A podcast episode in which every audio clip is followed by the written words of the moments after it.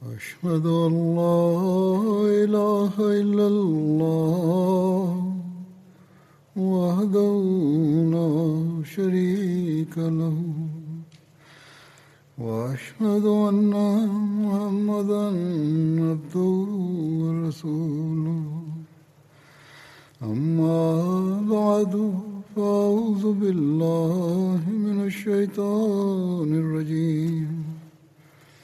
بسم الله الرحمن الرحيم. الحمد لله رب العالمين. الرحمن الرحيم. مالك يوم الدين. إياك نعبد وإياك نستعين اهدنا الصراط المستقيم.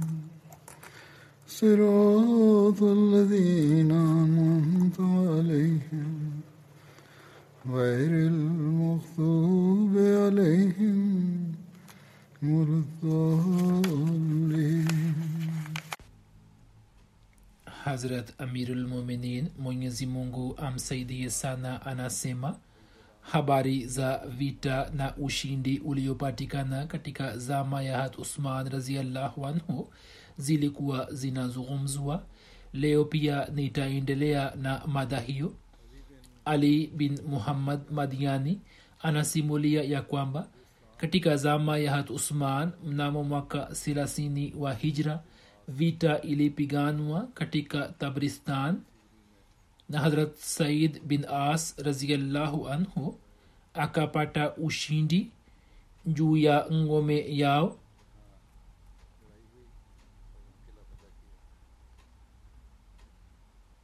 Vivyo hivyo kuna ushindi wa sawari uliotokea mwaka 31 wa hijra.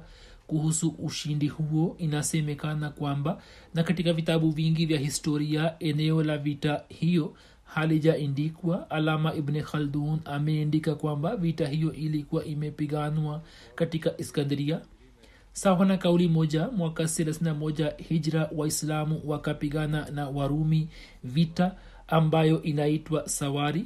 Sawa na riwaya ya abu masher vita vya sawari ikatokea mwaka 34 hijra na vita vya asabida iliyokuwa vita ya maji ikapiganwa katika mwaka wa 31 hijra na sawa na rai ya wakdi vita ya sawari na vita ya asabida zote zikatokea mna mwaka 31 hijra. Hast abdullah bin saad bin abi sarha alipopata ushindi juu ya wafaransa na barbario katika afrikia na andalus warumi wakapata hasira kali na wakakusanyika kwa kustintin bin hirakal na wakajitokeza na jeshi zidi ya waislamu jeshi ambalo mfano wake ulikuwa haukupatikana tangu mwanzoni mwa islam hadi leo. Jeshi hilo lilikuwa na meli mia tano ambalo likatoka kupigana na waislam. Amir muavia akamteua hata abdullah bin saad bin abi sarha kuwa amiri wa kikosi cha jeshi la wanamaji. Majeshi mawili yalipokabiliana ana kwa ana yakapigana vikali na mwishowe kwa msaada wa allah. Waislamu wakapata ushindi na kustintin na jeshi lake wakakimbia. Ushindi wa armenia uliotokea mwaka 31 hijra sawa na riwaya ya wakdi mnamwaka mwaka 31 hijra ushindi wa armenia ukapatikana kwa kumpitia habib bin maslma wehri. Ushindi wa khurasan mnamwaka mwaka 31 hijra hat abdullah bin amir alielekea khurasan na akapata ushindi juu ya miji ya abra tus abi ward na nasa hadi akafika sarkhas na mwaka huo huo watu wa marv wakafanya suluhu. Marv ni katika turkmanistan maeneo mengine ni ya iran. Harakati za kuelekea miji ya roma zilizotokea mna mwaka 62 hijra mwaka 32 hijra amir muavia akapigana vita na miji ya roma hadi akafikia mlangoni mwa kustuntunia shindi za marvruz talkan faryab juzajan na takharastan ni za mwaka 32 hijra. Mna mwaka 32 hijra hat abdullah bin amir akapata ushindi juu ya marvruz talkan balkh faryab juzajan na takharastan ambayo yote ni maeneo ya afghanistan hayo yote ni maeneo ya afghanistan abul ashab sadi anasimulia kutoka kwa babake kwamba ana bin qais akaendelea kupigana vita na watu wa marvrus talkan faryab na juzajan hadi usiku mpaka mwenyezi mungu akawafanya maadui kushindwa vibaya. Ana bin kes akamtuma akra bin habis pamoja na jeshi la wapanda farasi kuelekea juzajan akra alikuwa ametumwa kwa sehemu ya jeshi ambalo anab alikuwa ameshapata ushindi juu yake. Hivyo akra bin habis akapigana nao vita kali na katika vita hiyo baadhi ya wapanda farasi wake wakawawa shahidi lakini allah akawajaalia waislamu ushindi. Ushindi wa balkh uliotokea mna mwaka 62 hijra ana bin qais kutoka marvrus akaelekea balkh na akifika huko akawazingira watu wa balkh. Balkh ya kale ilikuwa mji maarufu wa kharasan nao ni mji wa kale wa afghanistan ya kisasa ambao bado upo katika sura ya magofu na unapatikana kilomita kumi na mbili mbali na ufuko wa kulia wa mto wa balkh. Watu wa huko wakaomba kufanya suluhu kwa kulipa kiasi cha laki nne ambalo ana bin qais akalikubali vita ya harat ilitokea mna mwaka 62 hijra. Hat usman akamtuma kholaid bin abdullah bin hanfi kuelekea harat na badghis ambaye akapata ushindi juu yake lakini baadaye akafanya uasi na akaungana na mfalme karin. Mna mwaka 62 hijra hat abdullah bin amir akamteua kayas bin haisam katika kharasan kama mwakilishi wake na mwenyewe akaondoka kutoka huko. Karin alikuwa ameandaa jeshi kubwa dhidi ya waislam kayas bin hesam akamwachia abdullah bin hazim uongozi wa jeshi na mwenyewe akaenda kumsaidia abdullah bin amir. Kwa kuwa jeshi lililokuwa mbele yake lilikuwa kubwa hivyo abdullah bin khazim akichukua jeshi la wanajeshi elfu nne akaelekea kupigana vita na karen. Abdullah bin khazim akawatuma wanajeshi mia sita watangulie mbele na mwenyewe akawafuata nyuma. Jeshi lile likafikia jeshi la karen wakati wa usiku na likawashambulia. Kutokana na uvamizi huo wa ghafla maadui wakaogopa na jeshi jingine la waislam lilipofika huko maadui wakashindwa vibaya na karen akauawa. Waislamu wakawasaka na wakawaua watu wengi na wengine wakakamatwa na kufanywa mahabusu. Katika ukhalifa wa usman islam ilifika katika bara ndogo la hindi imam yusuf katika kitabulkhiraj akizungumzia imam zuhri anaandika ya kwamba misri na siria zikatekwa katika zama ya hat umar na maeneo ya afrikia na kharasan na sindh yakatekwa katika zama ya hat usman. Kuhusiana na ujio wa islam katika bara ndogo riwaya moja inapatikana hivi kwamba katika enzi ya hat usman hat abdullah bin momar akatumwa na kikosi cha jeshi kuelekea makran na sindh. Katika ushindi wa makran akaonyesha ushujaa mkubwa. Baadaye yeye akakabiziwa uongozi wa maeneo hayo yaliyokuwa yametekwa nao? Kuhusu hat mujashe bin masud sulami imeendikwa kwamba hal mujashe katika kabul ambayo ni makao makuu ya afghanistan ya kisasa akisimamia kikosi cha jeshi la kiislam akapigana zidi ya akapigana jihadi na wapinzani wa islam kwa mujibu wa wanahistoria katika zama ile kabul ilikuwa inahesabiwa katika miji ya india. Hat mujashe katika zama ya ukhalifa wa hat osman akapigana vita na wapinzani wa kiislam katika jimbo la balochistan la pakistan na akapeperusha bendera juu ya eneo la sajastan lililo jirani yake na kisha baada yake waislamu wakastawi katika maeneo hayo na bara ndogo na wakayafanya kuwa watani wake? Kuhusiana na fitna itokayo katika zama ya ukhalifa wa usman kuna bishara za mtume sawasalam harat aisha raziallahu anha anasimulia kwamba mtume sawasalam alisema ewe uthman yawezekana kwamba mwenyezi mungu atakuwisha joho moja ikiwa watu wakikushurutisha kulivua usilivue kamwe. Hiyo ni riwaya ya tirmizi na katika sunan ibn maja riwaya hiyo imesimuliwa hivi na hat aisha akaeleza kwamba mtume salallahu akasema ewe uthman ikiwa siku fulani mwenyezi mungu akikukabizi amri hii na wanafiki wakikutaka kwamba ulivue joho ambalo allah amekuvisha basi usilivue kamwe. Na akarudia maneno hayo kwa mara tatu. Msimuliaji numan anasema kwamba nikamuuliza harat aisha raziallahu anha kwamba jambo gani lilikuwa limekuzuia kuwaambia watu kuhusu habari hiyo? Harat aisha akasema nilikuwa nimesahaulishwa. Hazrat kab bin ajra alisimulia ya kwamba mtume wasallam alieleza kuhusu fitina moja na akasema kwamba ile fitina ni karibu sana mtu mmoja akapita huko ambaye alikuwa amefunika kichwa chake na shuka. Mtume sawasalam akasema siku ile fitna itakapotokea mtu huyo atakuwa juu ya haki. Msimuliaji anasema kwamba mimi nikamkimbilia na kumkamata mtu huyo kwa mikono miwili. Yeye alikuwa hat osman.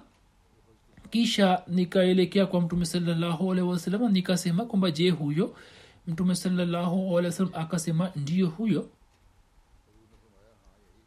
Hat aisha alisimulia ya kwamba katika siku za marazi yake mtume salallahu alehi alisema kwamba mimi napenda kukaa na baadhi ya masahaba tukasema ya rasulllah je tumwite abubakar aje kwako mtume salallahu akakaa kimya kisha tukasema je tusimwite omar aje kwako? Mtume salallahu akakaa kimya kisha tukasema je tumwite uthman aje kwako? Mtume saa akasema ndio yeye akaja na mtume salallahu akakutana naye katika faragha na akaanza kuongea naye na rangi ya uso wa uthman ilikuwa inabadilika.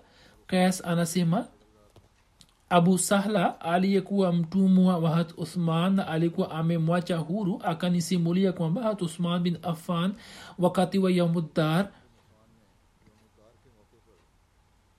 akasimulia ya kwamba mtume sawasalam alikuwa ameniambia kwa kunisisitiza nami ninaelekea kwake. Msimuliaji anasema kwamba hat uthman akasema ana sabirun alaihi mimi nipo juu yake kwa nguvu zote yaumudar ni siku ambapo wanafiki walikuwa wamezingira nyumba ya hat usman.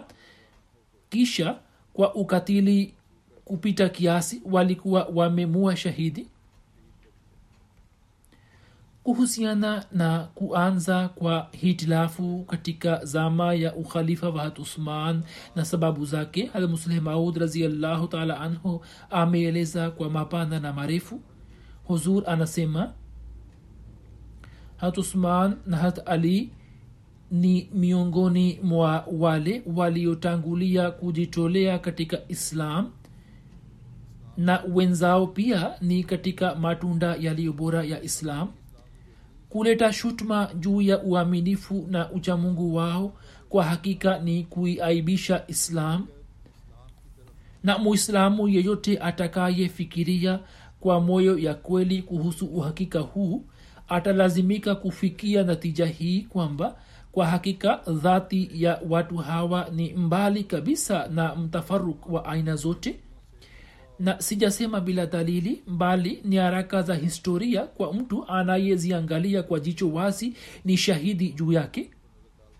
Sawa na utafiti wangu yote yasemuwayo kuhusu watukufu hawa na marafiki zao ni njama ya wapinzani wa islam na japokuwa baada ya masahaba watu waliojiita waislam kutokana na ubinafsi wao wamewashutumu watukufu hawa lakini hata hivyo ukweli ndio huu. Ukweli ndio ulioshinda siku zote na haukufunikwa uhakika chini ya mapazia. Musleh maud anasema fitna iliyokuwa imetokea zidi ya harat usman swali ni hili kwamba fitna hiyo ilitokeaje? Baadhi ya watu wamemtaja hat usman ndiye sababu ya fitna hiyo na wengine wamemshutumu hat ali. Wengine wanasema kwamba hat uthman alikuwa ameanzisha bidhaa mbalimbali zilizowafanya waislamu wapate jazba. Wengine wanasema kwamba hat ali alikuwa ameanza harakati za kisiri za kupata ukhalifa na kwa kuwachochea watu zidi hat uthman alikuwa amemfanya auawe ili mwenyewe awe khalifa musleh maud anasema lakini yote ni batili. Hat usman hakuanzisha bidhaa yoyote wala hat ali hakufanya mpango zidi yake ili yeye awawe na mwenyewe awe khalifa wala hakushiriki katika mpango wa mauaji yake bali kulikuwa na sababu zingine kabisa za fitna hiyo. Hat usman hat ali hawana hatia yoyote. Wao walikuwa watukufu sana. Hat alikuwa mtu ambaye mtume salallahu alehi wasallam alikuwa amesema kwamba yeye amejitolea sana kwa ajili ya islam. Sasa afanye apendavyo. Mungu hata mhoji.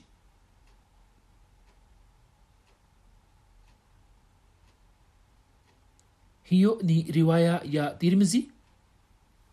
Hamusleh maud anasema maana yake siyo hivi kwamba hata kama awe mbali na islam hataulizwa bali maana yake ndiyo hii ya kwamba alikuwa amepata sifa chungu nzima na alikuwa amepata maendeleo katika wema kiasi hiki kwamba ilikuwa haiwezekani ya kuwa matendo yake yawe kinyume cha islam na yaende kinyume cha amri za allah. Basi hat usman hakuwa mtu ambaye angeanzisha jambo fulani kinyume cha sheria wala harat ali hakuwa mtu wa namna hii kwamba angepanga njama za kisiri kwa ajili ya kujipatia ukhalifa. Kisha musleh maud anasema hatuoni ufisadi wowote ukitokea katika miaka sita ya mwanzoni mwa ukhalifa wa hatusman bali inaonekana kwamba watu kwa jumla walikuwa wamemfurahia. Bali historia inatuambia kwamba katika muda huo hatusman alikuwa anapendwa sana na watu hata zaidi kuliko hat umar alikuwa mpendwa wao bali watu walikuwa na haiba mioyoni mwao.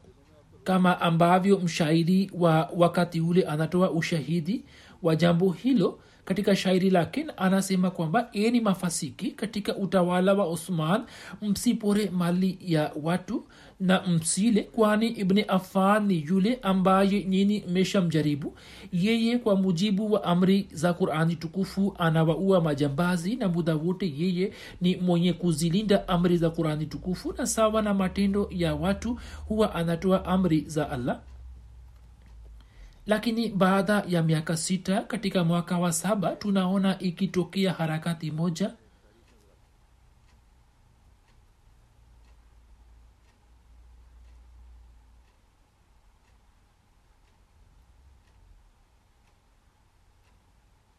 na mpango huo haukuwa zidi ya hatusman bali ulikuwa zidi ya masahaba au magawana.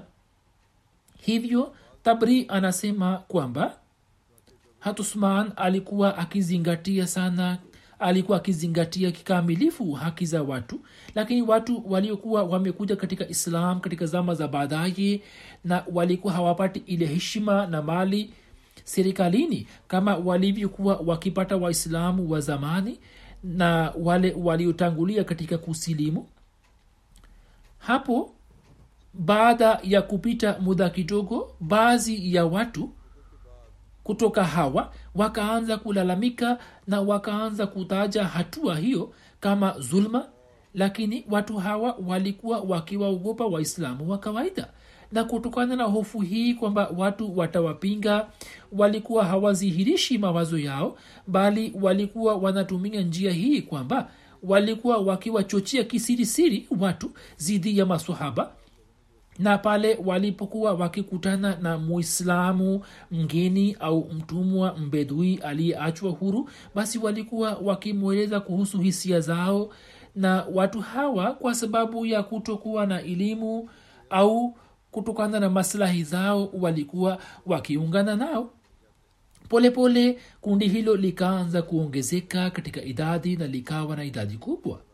Muslih maud anasema fitina inapokaribia kujitokeza sababu zake pia zinaanza kuonekana kwa haraka haraka hivyo upande mmoja baadhi ya tabia zilizojaa husda zikaanza kupata jazba dhidi ya masahaba na upande wa pili jazba ya kiislam ambayo kila muislamu mpya anakuwa nayo moyoni mwake ikaanza kupungua katika mioyo ya waislamu wapya ambao walikuwa hawakupata bahati ya kukaa kwa mtume saa salam wala hawakupata muda mwingi wa kukaa kwa masahaba zake. Bali mara baada ya kusilimu wakazani kwamba wamejifunza mambo yote.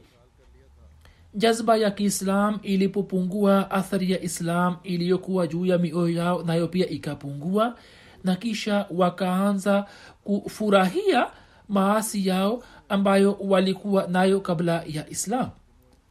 Kwa sababu ya makosa yao walipopata adhabu sasa badala ya kujirekebisha wakaanza kuwakasirikia wale waliowapa adhabu na mwishowe wakawa sababu ya kuleta na kusambaza fitina na ufisadi mkubwa katika umoja wa islam.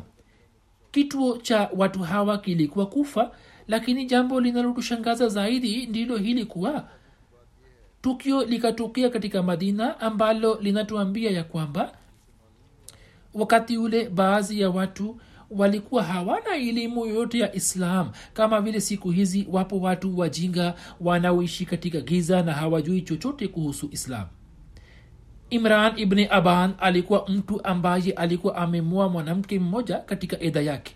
Hatusman alipopata taarifa yake akamkasirikia na akamtenganisha naye mama huyo na akamfukuza mtu huyo nje ya madina na kumpeleka basra wakati huo unatuambia kwamba kivipi baadhi ya watu kwa kusilimu tu walikuwa wamejifanya kuwa maulamaa na mashekh wa kiislam?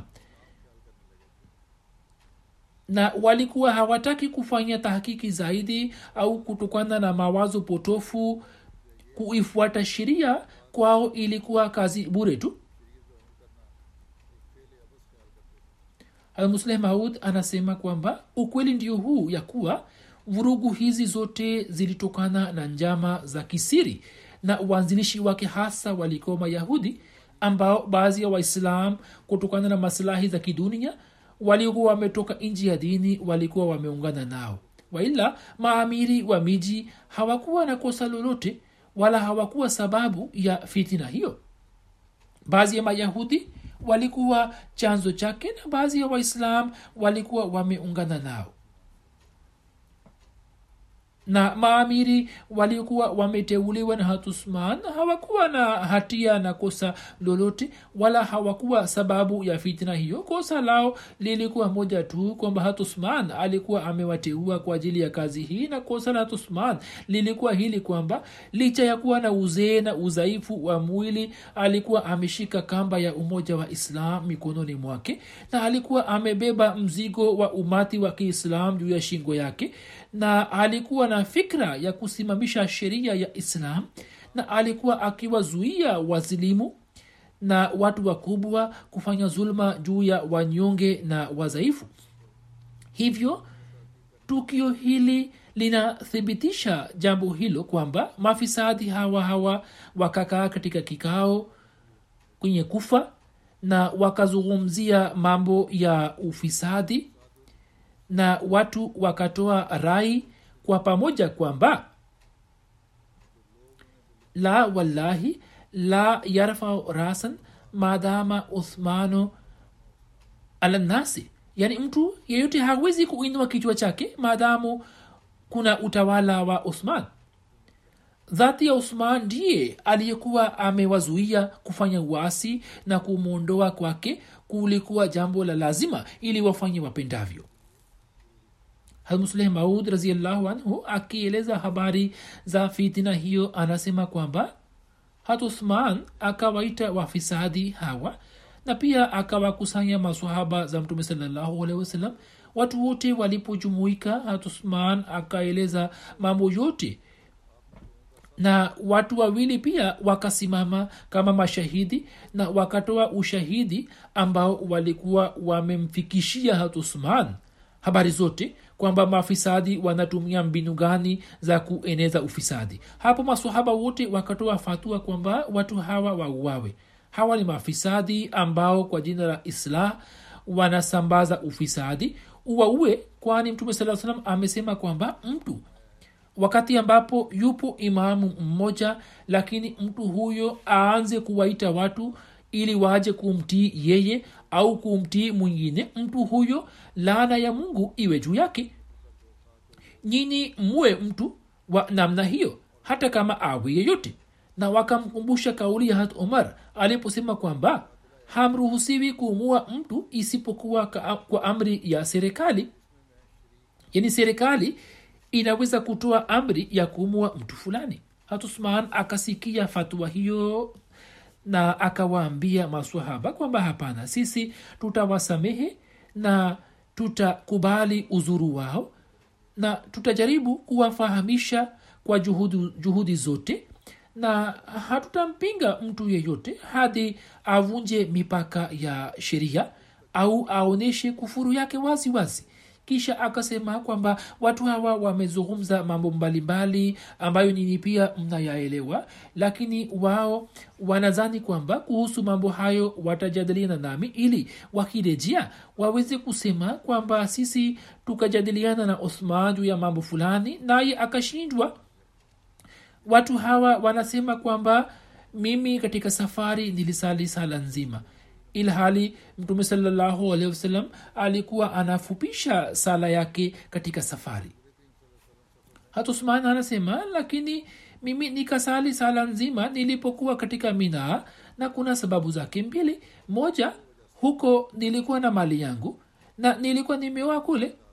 Pili nilikuwa nimepata taarifa kwamba watu wametoka maeneo mbalimbali kuja kufanya hija. Sasa watu wasiojua dini wataanza kusema kwamba khalifa ana sali raka mbili tu. Hivyo labda sala ina raka mbili tu. Je hiyo siyo sawa? Hatusman akawaliza maswahaba. Maswahaba kwa pamoja wakamjibu ndio ni sahihi. Kisha hatusman akasema shutma ya pili wanayoileta ndio hii kwamba nimeanza bidhaa ya kwamba nimeanzisha bidhaa ya kutenga malishoni. Ilhali shutuma hiyo ni batili. Malishoni yalikuwa yametengwa kabla yangu na hatomar alikuwa ameanzisha. Na mimi kwa sababu ya kuongezeka idadi ya ngamia wa sadaka nilikuwa nimeyapanua tu. Na ardhi iliyotumika katika malishoni si mali ya mtu yeyote binafsi bali ilikuwa ardhi ya serikali. Na mimi sina faida yake yoyote mimi nina ngamia wawili tu hali nilipokuwa nimechaguliwa kuwa khalifa wakati ule nilikuwa tajiri kuliko waarabu wote na wakati huu nina ngamia wawili tu ambao nimewafuga kwa ajili ya kufanya hija. Je hiyo si sawa? Masahaba wakasema ndio umesema kweli. Kisha atusman akasema watu hawa wanasema kwamba na wateua vijana kama viongozi ilhali na wateua viongozi walio na tabia na hulka njema na watukufu walionitangulia yani makhalifa walionitangulia walikuwa wamewateua viongozi ambao walikuwa vijana zaidi kuliko hawa. Na hata mtume saa salam alipokuwa amemteua am, alikuwa alipokuwa amemteua usama bin kuwa amiri wa jeshi watu walikuwa wameleta shutma zaidi kuliko shutma zilizoletwa kwangu. Je hiyo sio sawa? Masoaba wakasema ndio ni sawa. Kisha hatusman akasema watu hawa wanaeleza aibu mbele ya watu lakini hawaelezi matukio yaliyo kweli. Ilmuradhi kwa njia hiyo hatusman akaeleza shutuma zote na akatoa majibu yote. Maswahaba wakaendelea kumsisitiza kwamba mafasadi hawa wauawe lakini hatusman hakukubali jambo lao na akawaacha tabri anasema kwamba awal muslimuna illa katlahum wa aba illa tarkahum. Yani waislamu wengine wote walikuwa hawakurizia isipokuwa kuwa watu lakini hatusman alikuwa hakurizia kuwapa adhabu. Tukio hilo linaonyesha wazi jinsi wafisadi walivyokuwa wakitumia ujanja na udanganifu na katika zama ile ambapo kulikuwa hakuna vifaa vya uchapishaji na usafiri ilikuwa rahisi kwao kuwapotosha watu wasiojua. Kimsingi watu hawa walikuwa hawana sababu maalum ya kuleta ufisadi na haki na haki haikuwa pamoja nao na msingi wote wa harakati zao ulikuwa umewekwa juu ya uongo na batili tu na huruma ya hatusman pekee iliyokuwa imewasalimisha. Waila waislamu wangewaua vipande vipande. Kwani walikuwa hawawezi kuvumilia kwamba ile amani na usalama ambao walikuwa wameustawisha kwa kutoa uhai wao kwa sababu ya njama za watu wachache wenye shari amani hiyo itoweke nao walikuwa wakiona kwamba ikiwa wafisadi hawa wasipoadhibiwa haraka serikali ya kiislam itakuwa imepinduliwa. Lakini usman alikuwa ni mwenye huruma tu. Ye alikuwa akipenda kwamba kwa njia yoyote iwayo watu hawa wapate kuongoka na wasife juu ya kufuru basi alikuwa akiwapa muhula na kwa kuchukulia matendo yao ya uasi ulio wazi kama mipango ya uasi tu alikuwa akiahirisha adhabu yake. Tukio hilo linatuambia kwamba masahaba walikuwa wakiwachukia mafisadi hawa kwani hata mafisadi wenyewe walikuwa wametaja majina ya watu watatu tu wa madina waliokuwa pamoja nao na sio zaidi yake. Ikiwa kungekuwa na masahaba wengine pamoja nao majina yao pia yangetajwa. Lakini masahaba hawa walikuwa wanachukia kuhusu matendo ya mafisadi. Na walikuwa wakielewa kwamba matendo ya mafisadi ni kinyume cha sheria. Ndiyo maana walikuwa katika haki ya kuwapa adhabu. Ikiwa masahaba na watu wa madina wangekuwa pamoja na mafisadi mafisadi wasingekuwa na haja ya kutafuta hila na ujanja wote bali wakati huo wangemua hatusman na wangemchagua mtu mwingine kama khalifa wao lakini twaona kwamba watu hawa badala ya kufanikiwa katika kumua hatusman hata uhai wao kwa sababu ya panga za masahaba ulikuwa umepata hatari. Na kwa sababu ya zati hatusman mwenye rehma na mwenye hurma watu hawa wakaweza kusalimika na kurejea ambaye walikuwa wamekuja kuumua na walikuwa wameleta ufisadi zidi yake kwa kuona kiniongo na umbali wao kutoka ucha mungu. Tunashikwa na mshangao mkubwa lakini hawakupata faida yoyote na tukio hilo. Shutuma zao zote zikajibiwa vizuri na zikabatilishwa nao wakaona rehma na huruma ya hatusman na kila mmoja alikuwa anatoa ushahidi juu yake kwamba mfano wa mtu huyo hayupo katika dunia ya wakati huu. Anayewahurumia kwa kiasi hiki kwamba lakini badala ya kutubu juu ya mazambi yao na badala ya kujuta juu ya maasi na kuachana na njama zao wakaanza kuungua zaidi katika moto wa ghadhabu na wakazani kwamba wao wamezalilishwa hivyo wakifikiri jinsi watakavyoweza kutimiza mipango yao wakarejea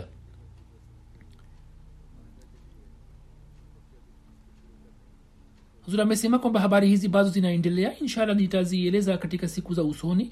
Wakati huu napenda kuwazungumzia baadhi ya marehemu ambao wamefariki dunia katika siku za hivi karibuni. Mtu wa kwanza ni shahidi abdul qadir saheb bashir ahmad wa bazid khel peshawar ambaye akawawa shahidi februari 11 inna lillahi wa inna ilaihi rajiun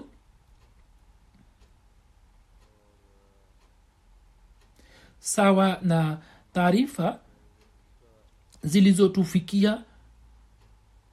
Abdul qadir saheb alikuwa akifanya kazi katika zahanati ya baba yake mdogo marehemu daktari manzur ahmad saheb iliyopo katika bazid khel peshawar. Marehemu shahidi na wanajumuia wengine waliokuwepo katika zahanati wakakusanyika kwenye chumba chake kwa ajili ya sala ya azuhuri ndipo wakasikia sauti ya kengele ikigongwa. Abdulkadir saheb akafungua mlango na kijana mmoja aliyekuwa amekuja kama mgonjwa akafyatua risasi na marehemu akajeruhiwa vibaya akapata risasi mbili akakimbizwa hospitalini lakini hakuweza kunusurika na akawawa shahidi. Inna lillahi wa inna rajiun. Marehemu shahidi alikuwa na umri wa miaka sitini na mitano muaji akakamatwa na watu na wakamkabizi kwa polisi. Familia ya marehemu shahidi pamoja na familia zingine zilikuwa zikikabiliana na upinzani mkali kwa muda mrefu. 19 januari mwaka 29 watu wenye msimamo mkali walikuwa wakiivamia kliniki hiyo na bwana abdul qadir alikuwa amepigwa risasi mguni na kwa sababu yake alikuwa amelazimika kuhama peshawar na baada ya muda mwingi alikuwa ameenda kuishi tena katika peshawar kutokana na wimbi la upinzani wa kisasa takriban miezi miwili iliyopita. Sawa na maagizo ya jamaat akahamia rabwa. Familia yake ipo rabwa na marehemu shahidi alikuwa akiishi bazid khel ambako alikuwa anafanya kazi katika kliniki katika familia ya marehemu shahidi jumuiya ilipatikana kwa kumpitia babu yake mheshimiwa nizamuddin ahmad ambaye katika zama ya ukhalifa wa kwanza akafanya baiati na kujiunga na jamaat. Babu yake alikuwa na kaka wawili daktari fathedin saheb civil surgeon peshawar na muhandisi abdullatif saheb. Daktari fathedin saheb mwaka 1992 akipata taarifa ya madai ya masihe maud alahsalam alikuwa amekwenda kadhian na kumwona masihe maud na huzur kwa huruma alikuwa ameweka mkono wake juu yake na alikuwa amesema kwamba mtoto huyo ni mwema mno lakini bwana huyo hakuweza kufanya baiati baadaye akaja uingereza kwa ajili ya masomo na akapata masomo ya juu ya tiba. Kisha mwaka 1998 aliposikia taarifa ya kifo cha masihi maud alah salam akafika kadian na akafanya baiati ya khalifa wa kwanza ndugu mwingine wa babu yake alikuwa muhandisi naye pia katika enzi ya ukhalifa wa kwanza akafanya baiat pamoja na ndugu yake kutokana na mahubiri ya ndugu hawa wawili wanafamilia wengine pia akiwemo babu ya marehemu shahidi wakafanya baiati na kujiunga na jamaat.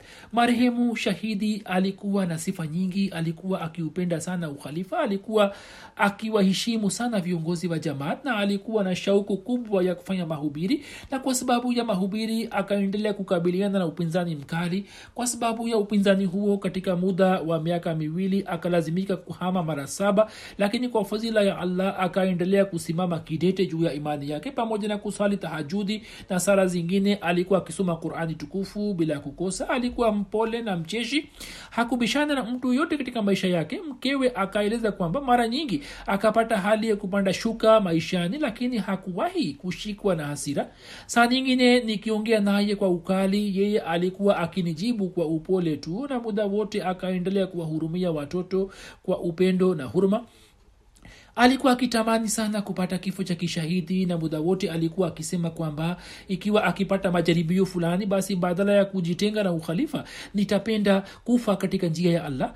Kisha anasema kwamba hali ya ibada yake ilikuwa na aina yake na wakati mwingine alipokuwa akisujudu watu wa nyumbani walikuwa wanapata wasiwasi kwamba sijui imekwaje marehemu shahidi akapata bahati ya kuitumikia jamaat ya bazid khel kama katibu wa malezi. Ameacha nyuma mke bi sajda kadir sahibana watoto wanne wa kiume na mabinti watano. Mwenyezi mungu amnyanyue mwenyezi mungu amnyanyue marehemu mwenyezi mungu amnyanyue marehemu shahidi katika daraja na awe msaidizi wa walioachwa nyuma na awajalie watoto wake kuendeleza mema yake jeneza ya pili ni ya akbar ali saheb mfungwa katika njia ya allah ambaye alikuwa mtoto wa ibrahim sahib. Alikuwa mkazi wa shoktabad kaluni wilaya nankana kifo chake kimetokea tarehe 16 februari kutokana na mshtuko wa moyo katika gerezani ya shekhpura inna lillahi wa inna ilaihi rajiun.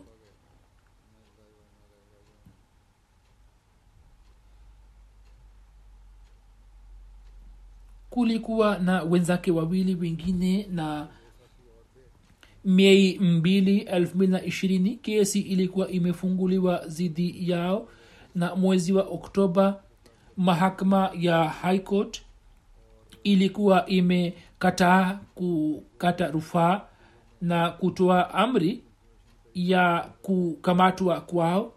Kisha watu hawa wakakamatwa na jaji wa nankana saheb akasikiliza upande mmoja tu na bila kusikiliza kesi yetu januari 221 akaongeza kipengele cha 295 c marehemu alikuwa ametiwa ndani kwa miezi minne na nusu na umri wake ulikuwa miaka hamsini na mitano. Alikuwa musi katika familia yake jumuiya ilipatikana kwa kumpitia baba yake bwana ibrahim saheb ambaye pamwe na kaka yake mia ismail saheb mwaka 1920 alikuwa amejiunga na jamaat katika zama ya ukhalifa wa pili. Akbar ali saheb akajiunga na jeshi na kwa miaka ishirini na mitatu akaitumikia nchi.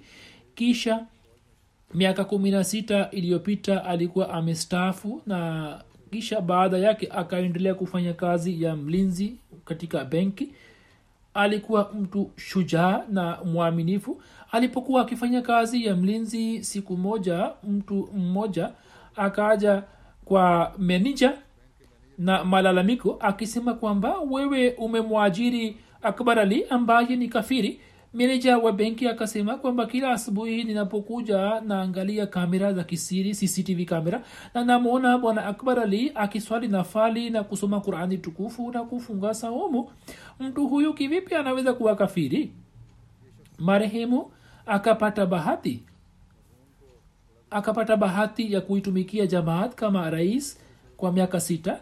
Kabla hajatiwa ndani alikuwa akitoa huduma kama katibu wa fedha alikuwa akiwahudumia wamaskini na kuwahudumia wageni na alikuwa mtu aliye karibu sana na watu wote wa familia. Alikuwa na shauku ya kufanya mahubiri na muda wote alikuwa anaongea kwa dalili. Ndiyo maana alikuwa anapata upinzani mkali kwa sababu ya upinzani tu akaacha kazi ya ulinzi. Ameacha nyuma wajane wawili zainab bibi sahiba na fazilat bibi sahibana mtoto mmoja wa kiume na mwenye umri wa miaka kumi na binti mmoja akiwa na umri wa miaka kumi na sita mwenyezi mungu amghofirie na amrehemu na ampandishe katika daraja na awalinde watoto wake na awajalie kuendeleza mema yake. Jeneza inayofuata ni ya khalid mahmud hasan bati saheb ambaye alikuwa wakilulmal salis wa tahrike jadid rabwa na pia alikuwa naib sadr ansarullah na naib afisa jalsa salana katika taasisi ya moyo ya tahir. Akiwa na umri wa miaka 67 akafariki dunia. Inna lillahi wa inna ilahi rajiun. Babu yake babul khan bati saheb alikuwa amejiunga na jamaat.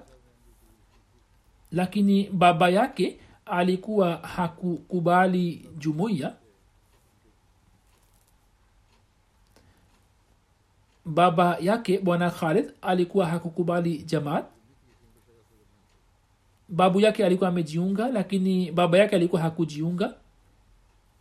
Na siku moja anasema kwamba walipokuwa wamekaa nje kwenye shamba lao na baba wa khalid mahmud hassan bati saheb pia alikuwepo kule kule. Ndipo shekh moja msuni akapita karibu nao ambaye baba yake alikuwa na kwenda kuswali katika msikiti wake. Shekh huyo akakaa karibu nao na akaanza kuzungumza kuhusu jumuiya. Shekhe katika maongezi yake akalazimika kukiri kwamba jumuiya ni kweli.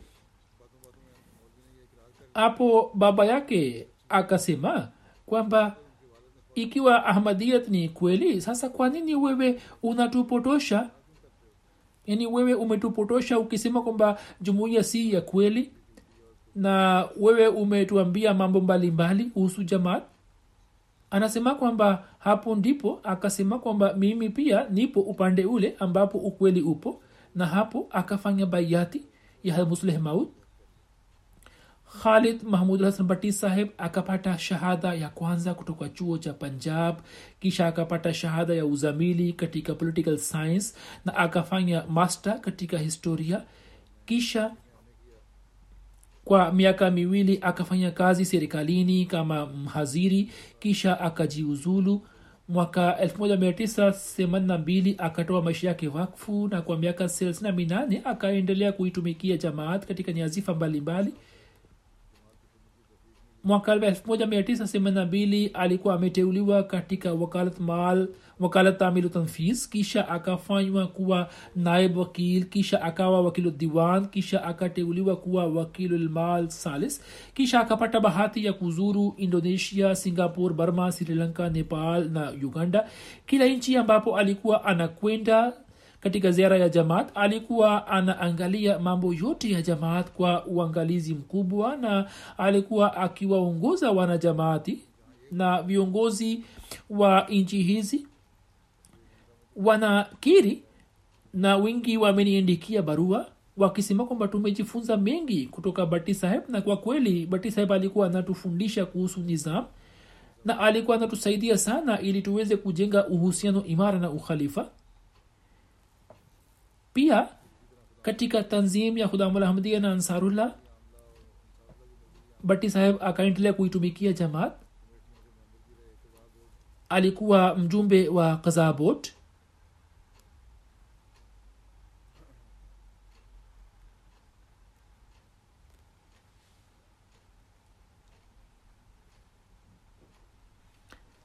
mke wake ni bi nusrat nahid sahiba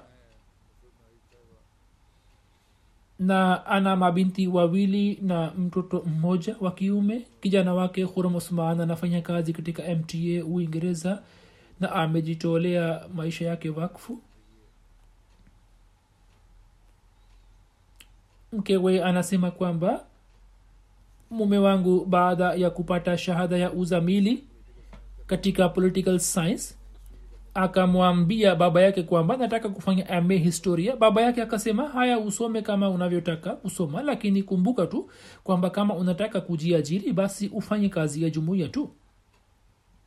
Anasema kwamba kwa miaka arobaini na mitatu tumekaa pamoja na katika muda huo wote marehemu amenitendia kwa huruma kubwa. Alipokuwa akirejea kutoka ziara zake alikuwa akitusimulia matukio mbalimbali ya msaada wa allah alikuwa baba mpole kwa watoto na alikuwa akijaribu kutimiza mahitaji yao. Binti yake mkubwa ambaye ni daktari saima anasema kwamba nilikuwa nimepeleka ombi la kupata viza lakini mara mbili zikakataliwa. Nikapeleka ombi langu kwa mara ya tatu. Siku hizi baba yangu alikuwa anajiandaa kwenda katika ziara yake ya jamaat hivyo mimi nikasema kwamba tarehe ya ziara yako uipeleke mbele kidogo kwani tarehe ya kupata viza inakaribia kuja na mimi nina safari ya kuenda ubalozini. Baba akasema kwamba hiyo haiwezekani wewe uende peke yako kwani mimi naenda kwa ajili ya mungu hivyo mungu atakusaidia. Na kisha viza pia nikaipata kisha binti yake mdogo anasema kwamba alikuwa baba mwenye upole mkubwa muda wote alikuwa akitutendea kwa upole na alikuwa hatukasiriki bali alikuwa anatufahamisha kwa upendo. Alikuwa akitanguliza kazi ya jamaat juu ya shughuli zake zote na muda wote akawa tayari kufanya kazi ya jamaat na alikuwa akifanya kwa juhudi na kwa unyofu na kwa uaminifu mkubwa. Na hiyo tunamesema kwamba hata mimi pia nimeona kwamba marehemu alikuwa anafanya kazi ya jamaat kwa juhudi na kwa moyo na kwa weledi mkubwa. Muda mgumu ukija maishani alikuwa akitunasihi kwamba tumtegeme allah na allah atatusaidia. Na alikuwa anasema kwamba mungu hatatuacha na kweli mungu hakuwaacha kijana wake anasema kwamba tangu utotoni tulimwona baba yetu akifanya kazi ya jamaat na kila alipokuwa akipata shida yoyote alikuwa akisema kwamba kwa kuwa nafanya kazi ya dini hivyo mwenyezi mungu atafanya kazi yangu. Na kisha mwenyezi mungu alikuwa anamjalia na alikuwa anamrahisishia mambo yote. Kwa kweli marehemu akatimiza wakfu wake na pia anasema kwamba pamoja na kufanya kazi ya dini alikuwa anaangalia mambo mbalimbali mbali ya nyumbani vile vile. Laikabe saheb ambaye ni mshauri wa kisheria wa tahriki jdid anasema kwamba nimefanya kazi pamoja naye kwa miaka thelathini na minane. Alikuwa mtunzaji wa tamaduni za jamaat na alikuwa na sifa nyingi katika kuhifadhi mali ya jamaat alikuwa na umakini wa hali ya juu.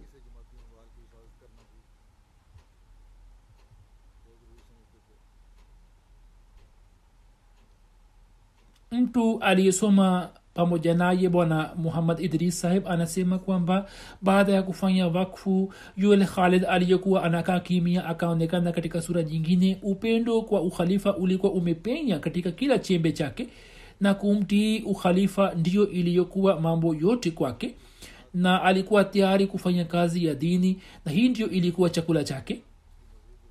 Yupo mfanyakazi wa wakaltmal salis anasema kwamba barua zilizokuwa zikitufikia ofisini siku ile ile alikuwa akizishughulikia na alikuwa anatuambia kwamba kazi ya leo ifanywe leo hii.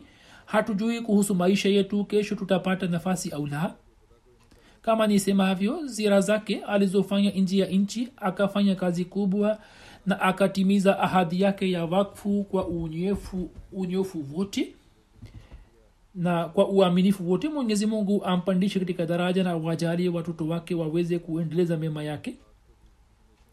Marehemu anayefuata ni mheshimiwa mubarak ahmad tahir saheb mshauri wa kisheria wa sadr anjuman ahmadia ambaye februari 17 akiwa na umri wa miaka 81 akafariki dunia katika tahir hart institute. Inna lillahi wa inna ilahi rajiun.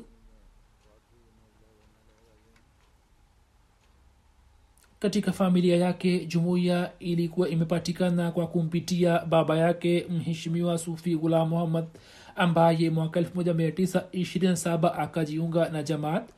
Mwaka 1926 alipojua kuhusu jumuiya akashauriana na jamaa zake akisema kwamba tuende kadhian na tuangalie zaidi. Hivyo mwaka 1926 wakatoka tharparkar sindh na wakaenda kadian kushiriki kwenye jalsa na wakakutana na halmusleh maud na wakapata athari kubwa lakini hawakufanya baiati mwaka ujao akaamua tena kwenda kadian lakini safari hii jamaa zake wengine wakakataa lakini bwana huyo akaenda kushiriki kwenye jalsa na kisha akafanya baiati wakati wa kufanya baiati umri wake ulikuwa miaka ishirini na minane. Wanakijiji wake walikuwa ahle hadis hivyo wakampinga sana hata wakwe zake wakamchukua binti yao aliyekuwa mke wake wakisema kwamba mume wako amekuwa kafiri lakini baada ya muda kidogo mkewe akasema kwamba mimi nimemwona mume wangu. Yeye katika mtazamo wenu amekuwa kafiri lakini mimi naona kwamba amekuwa muislamu imara zaidi. Naye akarejea kwake lakini kijiji kizima kikawasusia hadi wakafunga maji yao baba yake alikuwa akienda mbali sana kuchota maji. Alikuwa anakwenda mbali kuchota maji. Anasema kwamba wiki chache zilikuwa zimepita ambapo kisima cha wanakijiji kikakauka. Kika kisha wanakijiji wakafikiri kwamba sisi tulikuwa tumefunga maji ya sufi hivyo maji yetu pia yamekauka. Kisha wakaanza kuchimba kisima kingine ndipo wakaja kwake na wakasema kwamba wewe pia utoe mchango wako kwani ikiwa wewe utatoa mchango basi tutapata maji waila tutakosa tu. Jamaa zake hawakukubali jamaat lakini baada ya tukio hilo la kisima wakaacha kumpinga mke wake ni bi rashida parvin sahiba na mwenyezi mungu alikuwa amemjalia watoto wanne wa kiume na mabinti wawili mwanawake mmoja ni hafidh ijaz ahmed tahir anaishi hapa islamabad na ni mbashiri wa jumuiya na anasomesha katika jamia ahmadia uingereza mwanawake wa pili nasir ahmed tahir ambaye ametoa wakfu maisha yake na anafanya kazi katika jarida la review of religion canada mheshimiwa mubarak tahir saheb mwaka 1968 akapata shahada ya uzamili katika masomo ya uchumi kisha 1969 akapata digrii ya uwakili na januari 1970 wakfu yake ikakubaliwa kisha akateuliwa kama mwandishi wa daraja awal katika wakalate ulia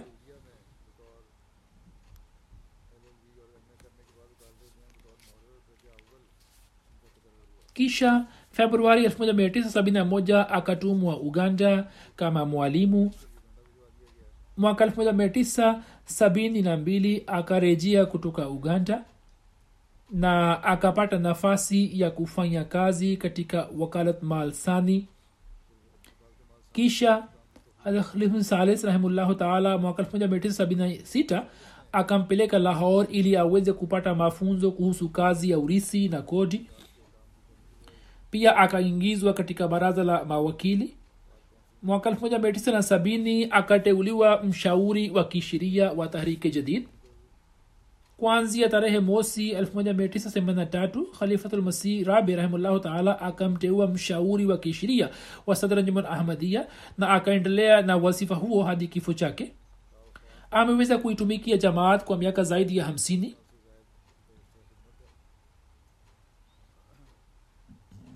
katika tanzim ya khudamul ahmadia akaweza kuhudumia akaweza kuhudumu katika idara mbalimbali kama muhtmim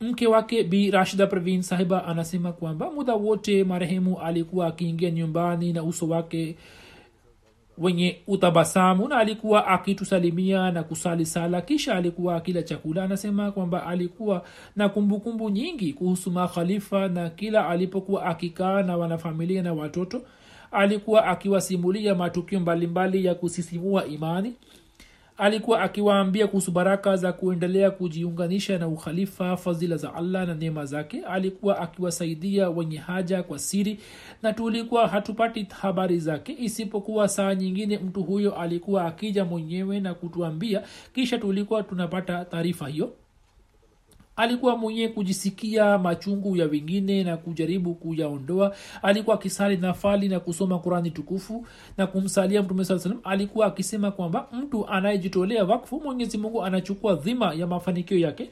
Mumtegemee allah mufanye maombi na istighfar na mumpende khalifa na muindikie barua za dua kwa khalifa wazama hayo yote ni muhimu na kwa kweli alikuwa na sifa kubwa ya utawakari tunamesema kwamba nilipokuwa naziri na hata kabla yake pia nimeona kwamba saa nyingine alikuwa akikabiziwa mambo magumu magumu lakini alikuwa akimtegemea sana mwenyezi mungu akisema kwamba hiyo ni kazi ya jamaat na ninayo maombi ya makhalifa. Hivyo tutafanikiwa tu. Alikuwa anaanza kazi yake kwa sadaka na maombi na kisha kwa fadhila ya allah alikuwa akipata mafanikio mwana wake hafidh jazema saheb anasema kwamba mwaka 1967 khalifulmsi salis rahimullahu taala alikuwa anakwenda karachi na garimoshi. Njiani garimoshi ikasimama kidogo kwenye kituo cha hyderabad na wanajamati wengi wakaja kukutana na huzur. Huzur alikuwa amesimama mlangoni wa reli. Hapo huzur akamwita mubarak tahir saheb kwa ishara ya mkono wake. Yeye alikuwa na fikira kwamba khalifatulmasih salis hanijui. Anasema kwamba mubarak tahir saheb akaenda mbele kwa kasi na alipofika karibu na huzur kwenye mlango wa reli huzur akatoa hela kutoka mfuko wa koti yake na akatia katika mfuko wa mubarak tahir saheb kisha gari moshi ikaondoka mubarak saheb alikuwa anasema kwamba hela ambayo khalifmsi alikuwa amenipatia kutokana na baraka za pesa ile muda wote mfuko wangu ukaendelea kujaa na fedha. Na huu ndio uhakika mwenyezi mungu akaendelea kujaza mfuko wake na hela na kipato chake kikaendelea kuzidi na kupatikana kwa njia za ajabu. Naye akaendelea kutumia juu ya maskini na kutoa katika jamaat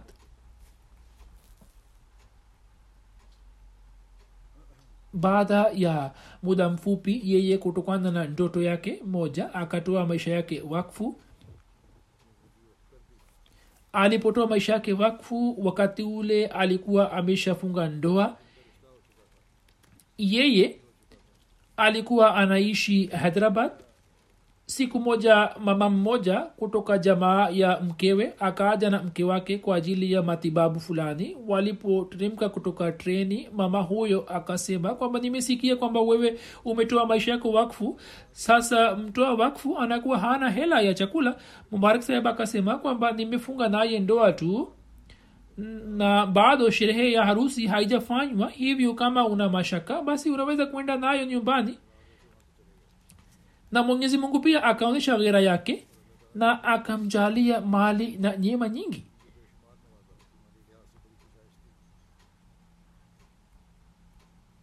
katika zama ya khalifulmsi salis yeye alikuwa mshau, mshauri wa kisheria alikuwa akilazimika kwenda nje ya mji kwa ajili ya kufuatilia kesi mbalimbali mbali. alikuwa akisafiri na mabasi na hiyo ilikuwa amri ya khalifulmsi salis kwamba ukirejea kutoka safarini basi uje uni ripoti safari moja akachelewa sana kurejea kutoka safarini na anasema kwamba usiku kama masaa mawili kabla ya alfajiri nikafika rabwa nikafikiri kwamba muda huu ikiwa nitakwenda kumwambia huzur kwamba nimerejea sijui kama atakuwa amelala au atakuwa na swali nafali hivyo wakati wa sala ya alfajiri nitamwambia. Wakati wa sala ya alfajiri huzur akaniona na akasema kwamba mubarak saheb ulifika lini mimi nikasema kwamba kabla ya saa moja uh, na nusu huzur akasema kwamba kama ungekuja kuniambia wakati ule ule kwamba mimi nimerejea kwa usalama basi mimi pia ningelala kidogo. Nikaendelea kukusubiri kwamba sijui umefika au la. Kisha kijana wake anasema kwamba nilipoamua kutoa maisha wakfu akaniambia kwamba wakfu maana yake ni kutii tabia yako ni mkali kidogo na wakfu haiendi hivyo. Wakfu maana yake ni kufanya kazi kwa ukimya na kwa utii. Ikiwa unaweza kufanya hivyo basi ni jambo jema waila sipendi kwamba wewe utoe wakfu maisha yako halafu uiache. Hivyo akatoa nasaha na kwa fadhila ya allah mwanawake anaendelea kutimiza wakfu wake na aendelee kupata uwezo huo kwa siku za usoni wakati wa hutuba za khalifa alikuwa akiwaambia watu wote wa familia kwamba acheni shughuli zote na njoni mkasikilize hutuba ya huzur na alikuwa anatangulia kutoa katika michango mbalimbali mbali. mara baada ya kusikiliza agizo kutoka kwa huzur mirza adil ahmad ambaye alikuwa msaidizi wake katika ofisi anasema kama nilivyomwona marehemu kwa kweli marehemu alikuwa ashiki mkweli wa ukhalifa. Alikuwa na imani kubwa juu ya maombi. Kila alipokuwa akipata shida alikuwa akisema kwamba nimefanya maombi mengi katika nafali na nimetoa sadaka. Sasa njoo tumwindikie khalifatulmasih mwenyezi mungu atatusaidia. Na kisha anasema kwamba kwa ajili ya kazi ya jamaat alikuwa akiwasiliana na maafisa mbalimbali mbali, na alikuwa akitumia njia zote kwa ajili ya jamaat. Alikuwa anatumia mbinu mbalimbali za kujenga uhusiano na maafisa. Safari moja anjuman ikatoa hukumu fulani. Yeye alikuwa na maoni yake akisema kwamba tukifuata hukumu hiyo jumuiya itapata athari mbaya. Kisha akasema kwamba kazi yetu hii akaniambia kwamba hukumu hiyo naona kwamba si sahihi kisha akasema kwamba kazi yetu ni kumwindikia khalifa na kumfikishia rai yetu. Hapo mbele ni kazi ya khalifa kwamba hukumu yote atakayoitoa tutaitii nayo itakuwa na baraka. Daktari sultan mubashir anasema kwamba marehemu alikuwa anajua mbinu mbalimbali za kujenga mahusiano na maafisa wa serikali na muda wote alikuwa akitumia uhusiano huo katika faida ya jamaat. Muda wote alikuwa na tabasamu usoni mwake na hatujawahi kuona wasiwasi juu ya uso wake kwa ajili ya kufuatilia kesi mbalimbali za jamaa saa nyingine alikuwa akilazimika kuyatembelea maeneo ambapo kulikuwa na hatari kwa maisha yake lakini shujaa huyo hakughafilika na wajibu wake. Na kama nisemavyo allah alikuwa amemjaalia wasaa katika mali mwenyezi mungu alikuwa anamsaidia sana kwa kupitia mipango mbalimbali mbali ya bonds. Dr. Saib anasema kwamba safari moja akapata zawadi ya milioni tano na marehemu takriban asilimia sitini akatoa katika michango mbalimbali. Amesema kwamba matugu kama hayo yakatokea mara kwa mara. Kila alipokuwa akipata hela na zawadi na neema za allah alikuwa anawasaidia maskini na alikuwa anatoa katika michango marehemu alikuwa na matu, akatamani mambo mawili. Moja kwamba aendelee kuitumikia jumuiya hadi pumzi yake ya mwisho na pili aage dunia hii akiwa katika hali nzuri ya kiafya na asiwe mzigo juu ya wengine. Mwenyezi mungu akatimiza yote mawili nimeona alikuwa na sifa chungu nzima na alikuwa akifanya kazi kwa subira na kwa azma kubwa katika hali za aina zote. Alikuwa akimtegemea sana allah. Mwenyezi mungu ampandishe katika daraja na awajalie vizazi vyake wawe warisi wa maombi yake. Baada ya sala nitasalisha sala yao ya jeneza inshallah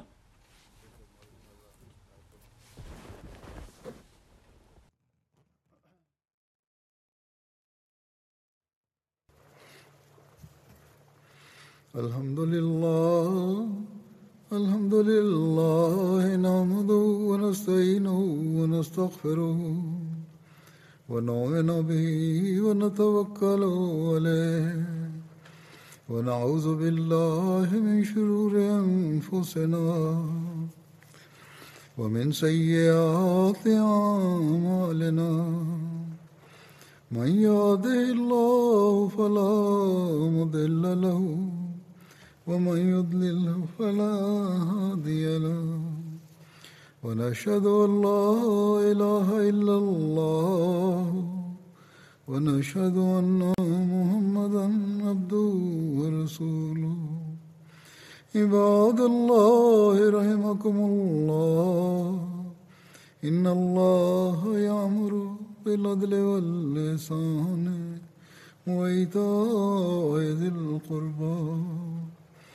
وينهى عن الفحشاء والمنكر والبغي يعظكم لعلكم تذكرون. اذكروا الله يذكركم وادوه يستجب لكم ولذكر الله أكبر.